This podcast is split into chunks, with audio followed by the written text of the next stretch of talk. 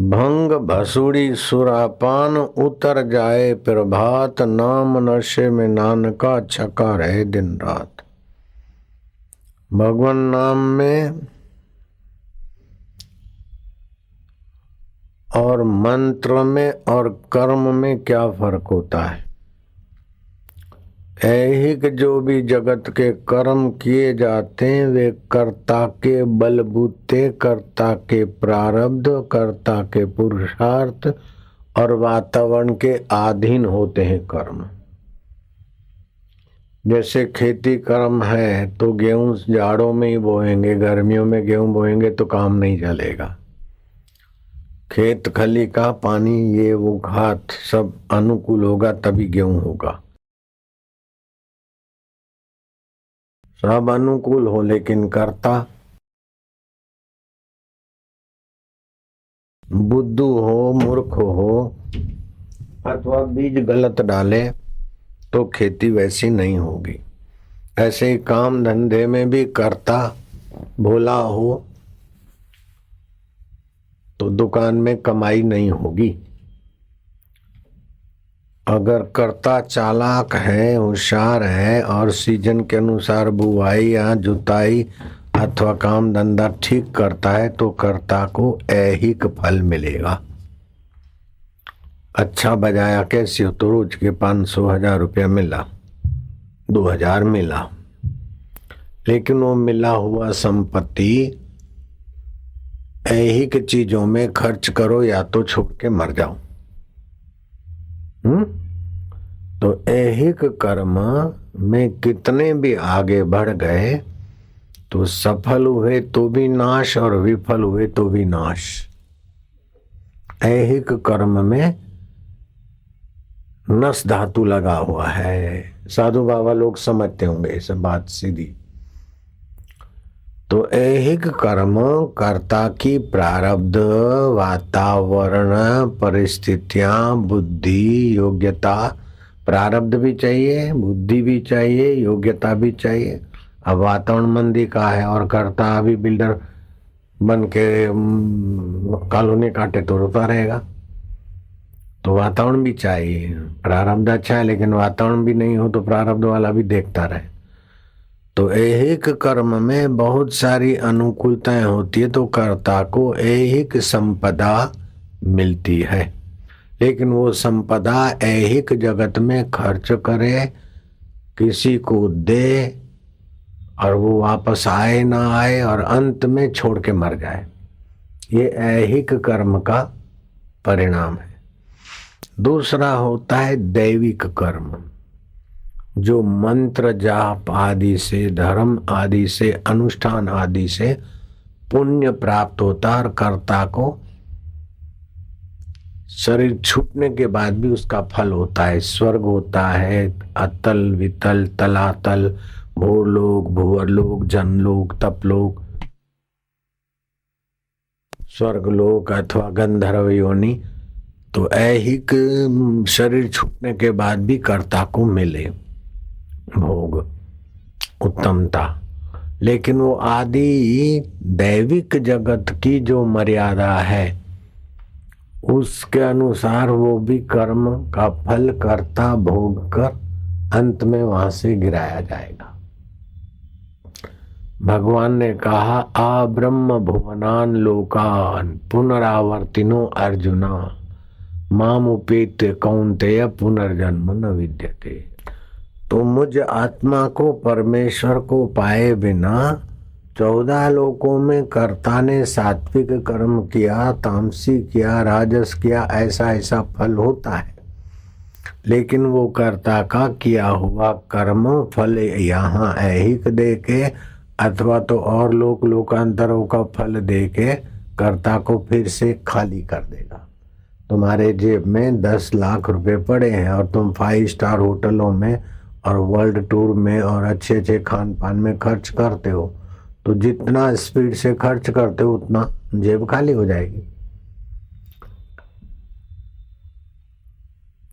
और नहीं होती तो लेकर उस धन को टेंशन पालते पालते फिर मर जाओ। ये ऐहिक कर्म का फल है। आदि देविक कर्म को ऐसे उठाकर लेना नहीं पड़ता, वो प्रारब्ध के वेग से व्यवस्था जमी रहती। लेकिन आत्मिक कर्म को न उठाना पड़ता है, न लोक लोकांतर में जाना पड़ता है। यही अमृतमय ईश्वर के साथ एकाकारता का अनुभव करके अपने सत्य चित्त और आनंद रूप को सोहम स्वभाव से अनुभव किया जाता है और ये शरीर और व्यवहार को हँसते खेलते। दुख, सुख में लाभ, हानि में विनोद मात्र करते हुए। पाप के भय से ज्ञानी कोई ऐसा कर्म करने को आया, पाप के भय से उसमें रुकेगा नहीं। अथवा पुण्य के लालच से वो कर्म नहीं करेगा, वो सहज कर्म करेगा। जैसे लंका जल गई तो पाप लगेगा, उस भय से हनुमान जी को नहीं करना होगा। इतना युद्ध होगा, ये सब पाप लगेगा। एक पत्नी के लिए, ए राम जी, ऐसा रुकेंगे नहीं। कर्तव्य करेंगे और सहज में। तो ऐहिक कर्म नाश से आक्रांत है। आदि देविक कर्म का फल इस नाश की अपेक्षा लंबा समय रहता है और संभालने की ज़्यादा मेहनत नहीं करनी पड़ती। लेकिन है वहाँ भी नाश्वर था। लेकिन वो कर्म करे, ईश्वर को अर्पण करे और कर्म के फल को ईश्वर को अर्पण करे तो करने की आसक्ति, करने का राग, करने का वेग शांत हो जाएगा। और जिससे किया जाता है, उस परमेश्वर स्वभाव की जागृति होगी, उसमें विश्रांति होगी, उसका ज्ञान में रुचि होगी और गुरु कृपा की कुंजी की ललक लगेगी। और उसकी प्राप्ति हो जाएगी। तो तीन प्रकार का हुआ, आदि भौतिक, आदि देविक और आध्यात्मिक। तो इन तीनों में मंत्र होता है। जैसे आदि भौतिक मंत्र है कि इधर के सिद्धांत और थोड़ा अंदर में मनन करके निर्णय करो। और देवी देवता का पूजन करो, अपने गॉड आदि का ये वो। ये आदि भौतिक होता है। आदि देविक में, आदि देविक मंत्र होते हैं और सकाम मंत्र में कर्ता के बलबूते और श्रद्धा पर उसका फल होता है। लेकिन आध्यात्मिक मंत्रों की ये विशेषता है कि कर्ता का अपना बल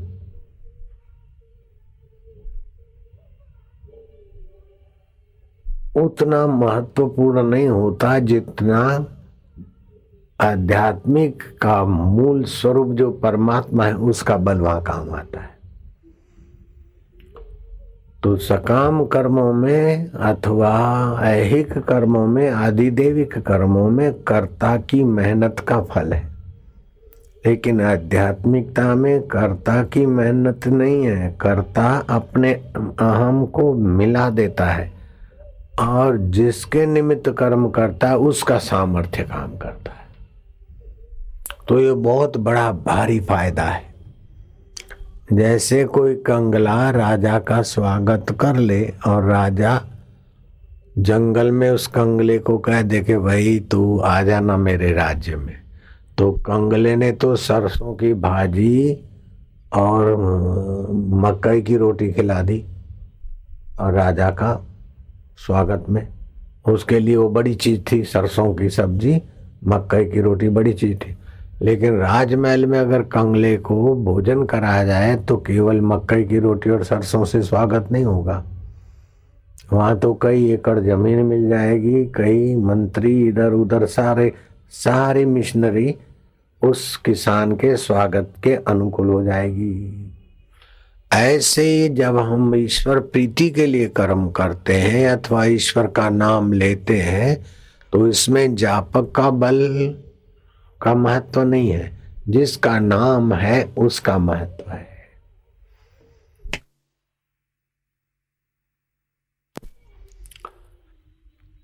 जैसे भगवान नाम हम लेते हैं और गुरु ने हमको दिया है।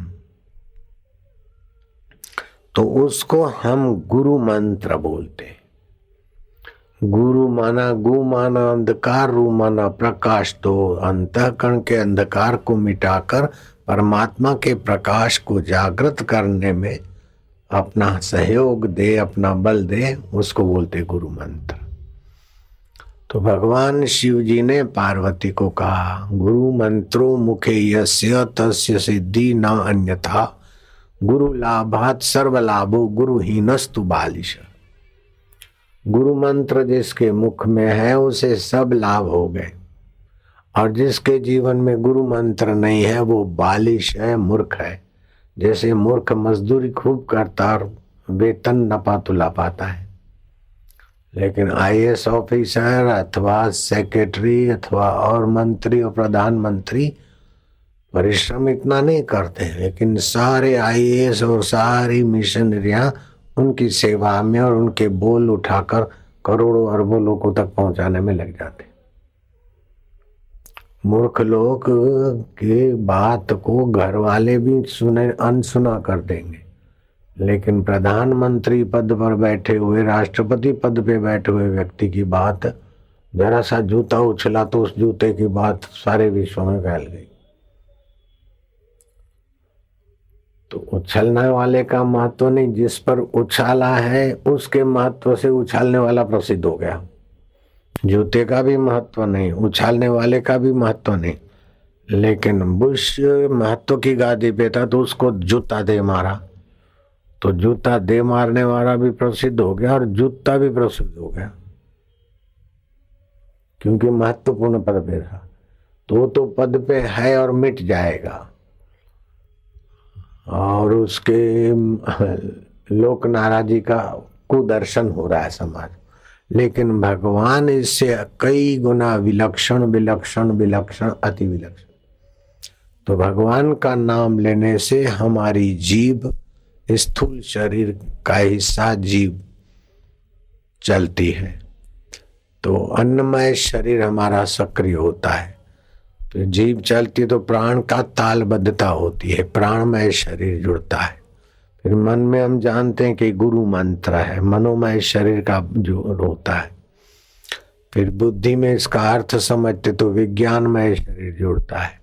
और कुछ ही दिन गुरु मंत्र जपने से अंतरात्मा का शुद्ध आनंद आने लगता है। संसार का सुख और आनंद में क्या फ़र्क है? संसार का सुख आदमी को खोखला बनाता है और दुख को दबाता है, बेहोश करता है। और कभी भी दुख आया तो वो सुखी आदमी दुखी हो जाता है। लेकिन भगवत नाम जपने वाले को जो आनंद मिलता है तो वो सुख सुख से कई विलक्षण योग्यताओं से संपन्न होता है। तो वो सुख की लालच से पार कर देता है और दुख के भय से पार कर देता है। और कभी दुख आया तो उसके लिए दुख भी एक विनोद हो जाएगा, सुख भी विनोद हो जाएगा। वो आनंद में रहने वाला ब्रह्म ज्ञानी की मत कौन बखाने? तो भगवान नाम मिला और ब्रह्म ज्ञान पाने के लिए हम जपते हैं। तो ये हमारे समय का और हमारी समझ का और हमारे मानवता का परम परम फल है, परम दिव्य सौभाग्य है, दिव्य प्राप्ति है। नाम जपत मंगल दिशा दशा भगवान नाम जपने से दसों दिशाओं में मंगल होता है। भगवान स्वयं तो कभी कभी प्रकट होते हैं और किसी किसी का अहिल्या का, शबरी का किसी किसी का उद्धार कर दे। लेकिन भगवान नाम तो सदा गुरुओं के द्वारा प्रकट होता रहता है और कईयों का, असंख्य लोगों का भला करता रहता है। तो भगवान नाम भगवान से भी बड़ा माना गया है। राम न सके नाम गुण गाई। भगवान भी भगवान नाम की महिमा नहीं गा सकते। भगवान नाम की महिमा इतनी सारी भगवान ने भर रखी। रविदास चप्पल सीने का काम करते, चमार जाति के थे। लेकिन भगवान नाम जपने की रीत गुरु के द्वारा मिल गई। रीत क्या है कि पहले मंत्र मिले तो आप हम सुन सके इस ढंग से हम उच्चारण जो बात करते उसको बोलते वैखरी। फिर धीरे धीरे जीव हिले, कंठ हिले, लेकिन कोई सुन न सके उसको बोलते मध्यमा। फिर जीभ न हिले और कंठ भी ज़्यादा न हिले, लेकिन नहीं वत उसमें स्पंदन, उपशांति। फिर मंत्र के अर्थ में, हृदय में वो आनंद और स्पूर्णा होती रहे। उसको बोलते परा। तो जब जापक वैखरी से मध्यमा में जप करने लगता है और मध्यमा से फिर पशंति में जाता है त्यों त्यों जप का प्रभाव शक्ति बढ़ती जाती है और आनंदमय शरीर सुविकसित होता रहता है। अन्नमय, प्राणमय, मनोमय, विज्ञानमय, आनंदमय ये शरीर तालबद्ध और सुसज्ज होते रहते हैं। तो यही कारण के साधारण आदमी उदास मायुष्य चिंतित होता है, लेकिन संत महापुरुष देखो तो सदा खिलते गुलाब की नाई। ब्रह्म ज्ञानी की मत कौन बखाने, नानक ब्रह्म ज्ञानी की गत ब्रह्म ज्ञानी जाने। ब्रह्म ज्ञानी मुगत जुगत का दाता, युक्ति भी देवे और मुक्ति भी देवे। ब्रह्म ज्ञानी पूर्ण पुरुष विधाता, भाग्य की रेखाओं को बदल दे। मेट तक कठिन कु अंक भाल के। ब्रह्म ज्ञानी गुरु की दीक्षा लेकर जब करे तो भाग्य के कुअंक भी बदलने लगते। यही कारण है कि जिन्होंने दीक्षा ली है उनके जीवन में कई आपदाएँ संपदा के रूप में बदल जाती। कई उतार चढ़ाव का रूप ले आते और कई उतार उनको दबोच नहीं सकते। कई बीमारियाँ दूर हो जाती और कई बीमारियों के सिर पर पैर रखे हुए बाहर हो जाते। डॉक्टर ने बोला, अब ये इसको ले जाओ, घर ठीक नहीं होगा।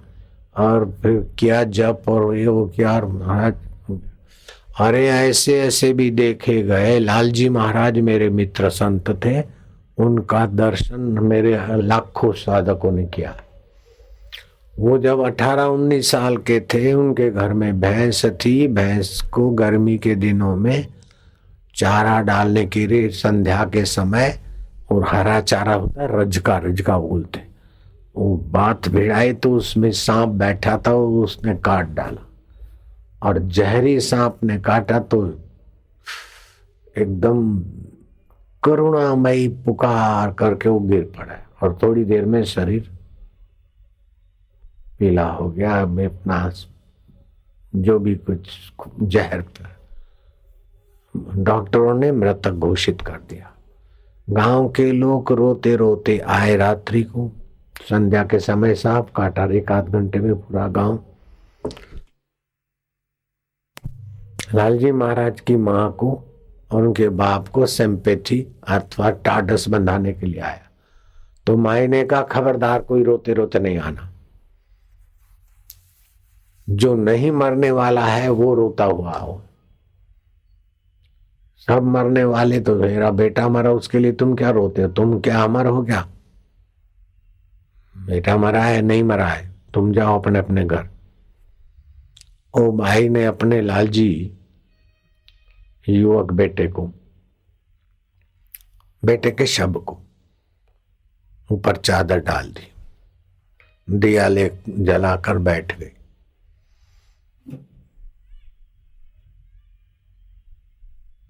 थोड़ी देर तो वैखरी में जब किया, उसकी ऊंचाई थी बाई की।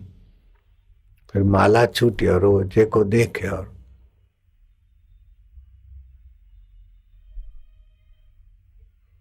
अब आपको पता नहीं चल रहा होगा, लेकिन मेरे मन में, मेरे हृदय परा में मेरा मंत्र।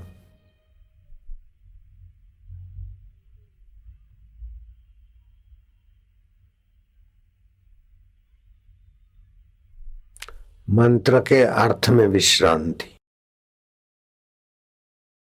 ये बड़ी ऊँची कमाई वाले साधक कर सकते हैं, अथवा तो संत जानते हैं। सुबह हुआ। ए, बेटा, लालजी, उठ, सुबह हो गई। उठो। तो बहुत सोए हो। उठो बेटे।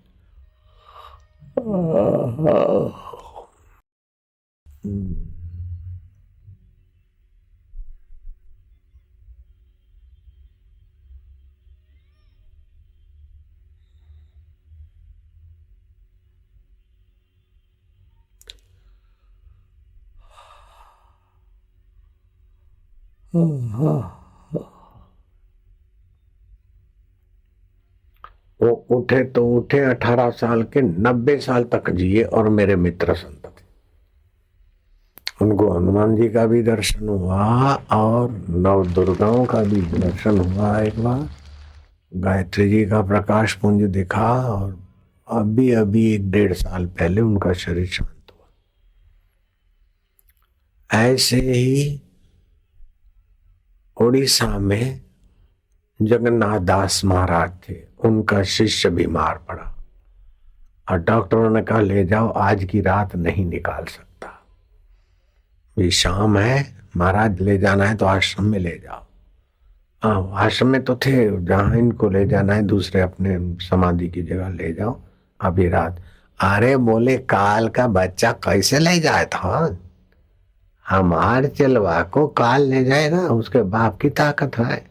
बोले, महाराज, सुबह नहीं निकालेगा। ये पूरा हो रहा है। बोले, काहे पूरा हो रहा है? वो महाराज, जगन्नाथ दास महाराज बैठ गए। सुबह हुआ, चेले का नाम। नाम लेके चेले को पुकारा। कि उठो ठाकुर जी के लिए प्रसाद बनाओ।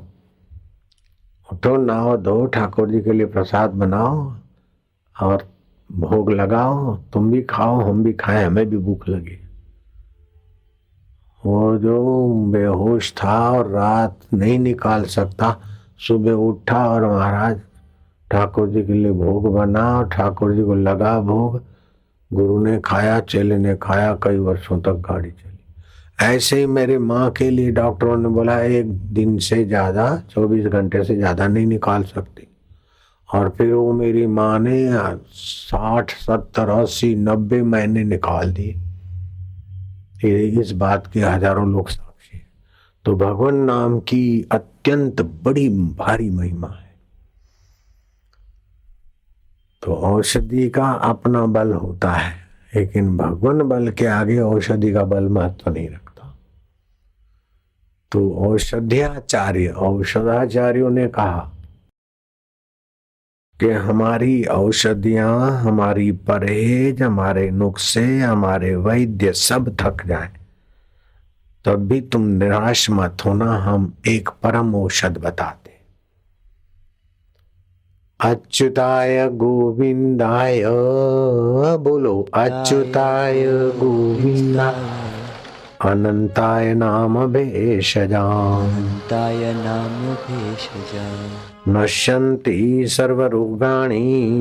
नश्यन्ति सर्वरोगाणि। सत्यम सत्यम वदाम्यहम। सत्यम सत्यम वदामि जो भगवान अच्युत है जो अपनी महिमा से अपने स्वभाव से अपने पद से परलय होने के बाद भी भगवान जो के त्यों रहते ऐसे भगवान का नाम गो माना इंद्रिया इंद्रियों के द्वारा उसी की सत्ता चेतना विचरण करती है। इसलिए उस परमेश्वर का नाम गोविंद। फिर और चीज़ों का अंत होता है, लेकिन परमात्मा का अंत नहीं, इसलिए वो परमात्मा अनंत है। अच्युत गोविंद अनंत के ये नाम जो है, श्रद्धा से लो तो सभी प्रकार के रोग नाश होंगे। अब देखे, नाश होते हैं कि नहीं होते तो तो तुमने संशय डाल दिया। बस होंगे। अच्युताय गोविंदाय अनंताय नाम भेषजाम नश्यंती सर्वरोगाणी सत्यम सत्यम वदामी अहम। और फिर तर तीव्र प्रारब्ध वेग से कोई रोग है भी तो आप अपने में नहीं मानोगे, शरीर में मानोगे। सर्वरोगानी अर्थात शरीर के पाँचों शरीरों के रोग, मन के रोग, बुद्धि के रोग, आम के रोग, ये सब मिटकर वो नाम भगवान आपको नामी से एकाकार कराने की क्षमता रखता है। जब ही नाम हृदय धर्यो, जब ही नाम हृदय भयो पाप को नाश। पाप को ना जैसे चिनगी आग की। जैसे छिनकी आग की पड़ी पुराने घास। बड़ी पुरानी घास एक चिनगारी हो और उसको फूकते जाओ, फिर घास एक किलो हो के एक हज़ार किलो हो पुराना घास। चाहे एक लाख किलो हो, चाहे एक करोड़ किलो हो, चाहे दस हज़ार करोड़ किलो हो, एक चिंगारी सारी सूखे घास के ढेर को भस्म कर देगी। ऐसे ही अनंत अनंत जन्म के जो संस्कार हैं, पाप है, वासना है विद्या, अस्मिता, राग, द्वेष, ये वो सब सफ़ा हो जाते इसलिए रविदास जी ने कहा रविदास मधुरा मधुरा का का पीजिए? रविदास मदिरा क्या पीजिए? जो चढ़े चढ़े उतराए। रविदास मदिरा का पीजिए, जो चढ़े चढ़े उतराए। नाव महाराज पीजिए, जो चढ़े नहीं उतराए। नाम मूल है ज्ञान को, नाम मुक्ति को द्वार। नाम मूल है ज्ञान को नाम मुक्ति को द्वार नाम मूल है ज्ञान को नाम मुक्ति को द्वार जा हृदय हरि बसे पाहिन जग व्यापार। भव सागर तरन को ये हो नाम आधार। रविदास कबहू नहीं छांडिए, राम नाम पतवार। भगवान के नाम का आश्रय कभी ना छोड़े। ऐसा आश्रय हो जाए कि भगवान नाम सहज हो जाए।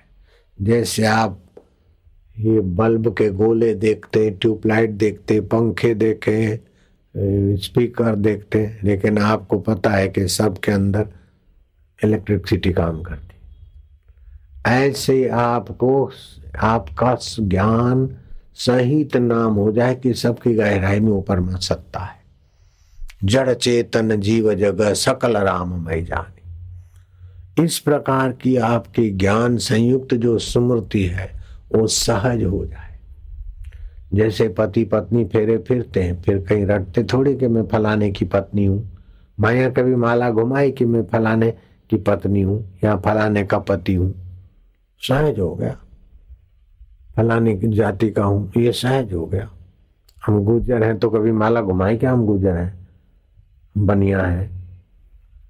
इसी प्रकार हम भगवत सत्ता के हैं, भगवत सत्ता हमारी, ये दिखने वाला खिलवाड़ मात्र है।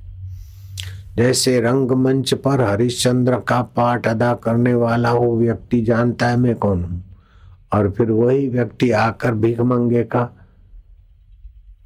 रोल अदा करता है भीख मंगे का अभिनय करता है। तो भीख मंगे का अभिनय करते समय भी अपने को भीख मंगा नहीं जानता है और राजा का अभिनय करते समय भी अपने को राजा से और भीख मंगे से पृथक जानता है।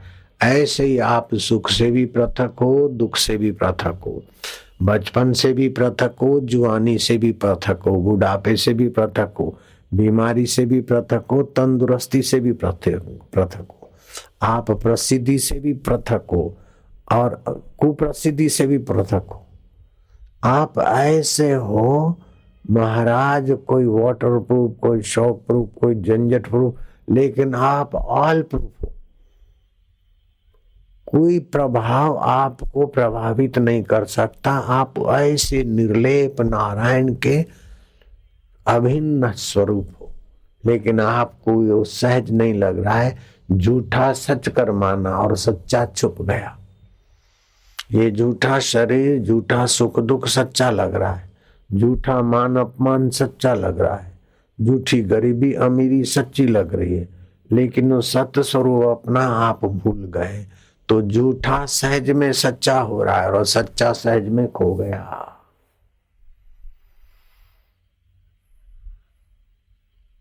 इसीलिए सारी पढ़ाइयाँ करने के बाद, नौकरियाँ करने के बाद, संग्रह करने के बाद फिर भी आदमी के दुख नहीं मिटते। मर मर के मरने के बाद भी दुखों का अंत नहीं होता, क्योंकि झूठे को सच्चा मान बैठे और उसी में तरक्की किए जा रहे हैं। झूठे में ही तरक्की करने की आदत पड़ गई। अभी मैंने एक बुक लिखी, दो और लिख डालूँगा तो क्या जख मार लेगा? पचास और लिख डाल। सौ किताबें और लिख दे, क्या हो जाएगा?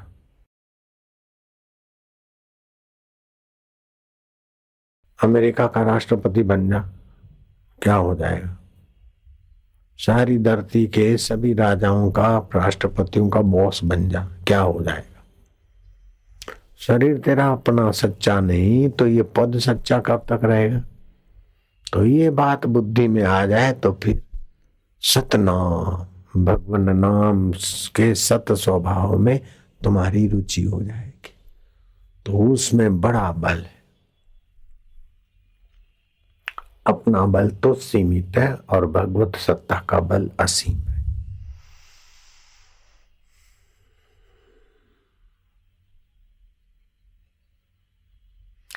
शब्द सहारे बोलिए, शब्द के हाथ न पाओ एक शब्द करे औषधि, एक शब्द करे घाव।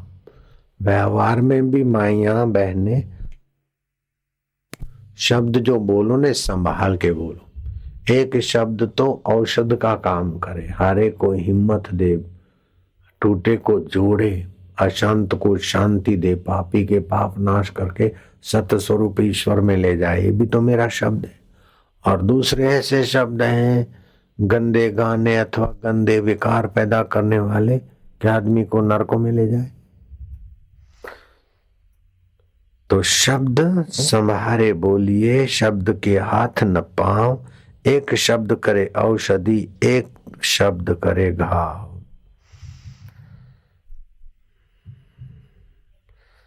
तो ये भगवान नाम का शब्द जो और गुरु मंत्र के द्वारा जब अर्थ सहित मिलता है तो मंत्र महामणि विषय व्याल के मेटत कठिन कु अंक बहाल के। ये भगवान नाम मंत्र जो है, विषय व्याल जन्म जन्म की जो हल्की वासना, जीव को दुखों में ले जा रही, कष्टों में और विकारों में, उन सबको मिटाकर भगवान से मिला देती तो जिन्होंने मंत्र दीक्षा लिया है, उनको इसी प्रकार के दिव्य फ़ायदे होने शुरू हो जाते तैतीस प्रकार के फ़ायदे और उप फ़ायदे तो कई। उनको हार्ट अटैक कभी नहीं होना चाहिए, हाई बीपी नहीं होना चाहिए। हम मैं कहता हूँ और ऊपर से बोनस मंत्र देता हूँ, वो बच जाते राजा नृग किरकिट हो गए। मुसोलिन इटाली का राजा प्रेतों के भटक रहा है। अमेरिका का भूतपूर्व राष्ट्रपति इब्राहिम लिंकन अभी भी व्हाइट हाउस में प्रेत होके दिखाई देता। तो मनुष्य जन्म का फल क्या? मुक्त होना चाहिए, भविष्य को उज्जवल बनाकर ईश्वर के साथ मिलना चाहिए। तो जो निगुरे लोग हैं, वो दीक्षा का महत्व नहीं जानते। तो पार्वती को दीक्षा लेने का महत्व पता चला, वामदेव गुरु से दीक्षा ली। माता पार्वती को वामदेव गुरु से दीक्षा लेने का अवसर मिला और गुरु जी की दीक्षा के बाद पार्वती जी के जीवन में जो अनुभूतियाँ हुई तो पार्वती जी ने गुरु की महिमा गाई। भगवान राम के भी गुरु थे, भगवान कृष्ण के भी गुरु थे। काली माता कलकत्ते में प्रकट होकर गदाधर पुजारी को कहती कि गुरु से दीक्षा लो, तोतापुरी गुरु से। तो बोले, मैया, तुम प्रकट होती हो, मेरे से बातें करती हो, मेरे हाथ का प्रसाद खाती हो, मेरे हाथ का सूँगा हुआ गजरा तुम लगाती हो, मैया, आप मुझे, आप भगवती काली माता, मुझे तुम मिल, मिला करती हो जब बुलाता हूँ, फिर मुझे गुरु की क्या ज़रूरत है? तो माँ काली ने कहा कि, तुम पुकारते हो, एकाकारता होती है तो मैं प्रकट होती हूँ अंतकरण से। और जब तुम तुम्हारी वृत्ति या मेरी वृत्ति इधर उधर तो अंतर्धान हो जाती, तुम ऐसे के वैसे रह जाते। गुरु है कि तुम्हारे और मेरे भीतर की दूरी मिटाकर तुमको तत्व का प्रसाद देंगे, और तुम्हारी बुद्धि भगवत प्रसाद या तत्व प्रसाद हो जाएगी।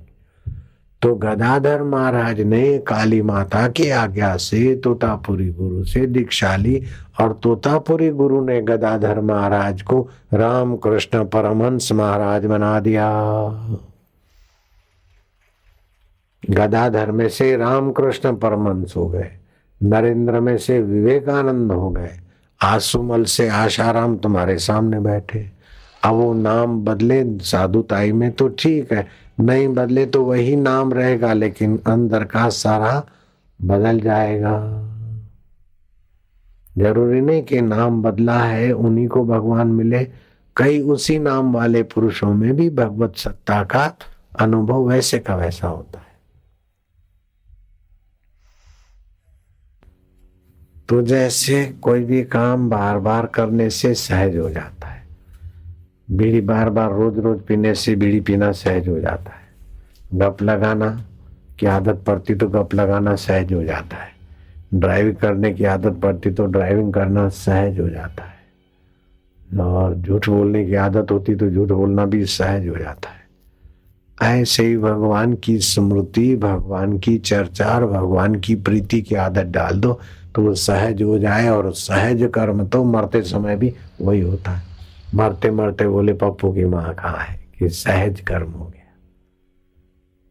जवानी से पप्पू की माँ, पप्पू की माँ, पप्पू की माँ तो मरते समय भी सहज कर्म हो गया। पप्पू की माँ कहाँ है? ओ कहाँ है तो परसों पता है बेवकूफ़ को। मायके गई है। अभी वो चिट्ठी पहुँची नहीं होगी। मरते समय पप्पू की माँ कहाँ है? आ भी जाएगी तो क्या दे देगी?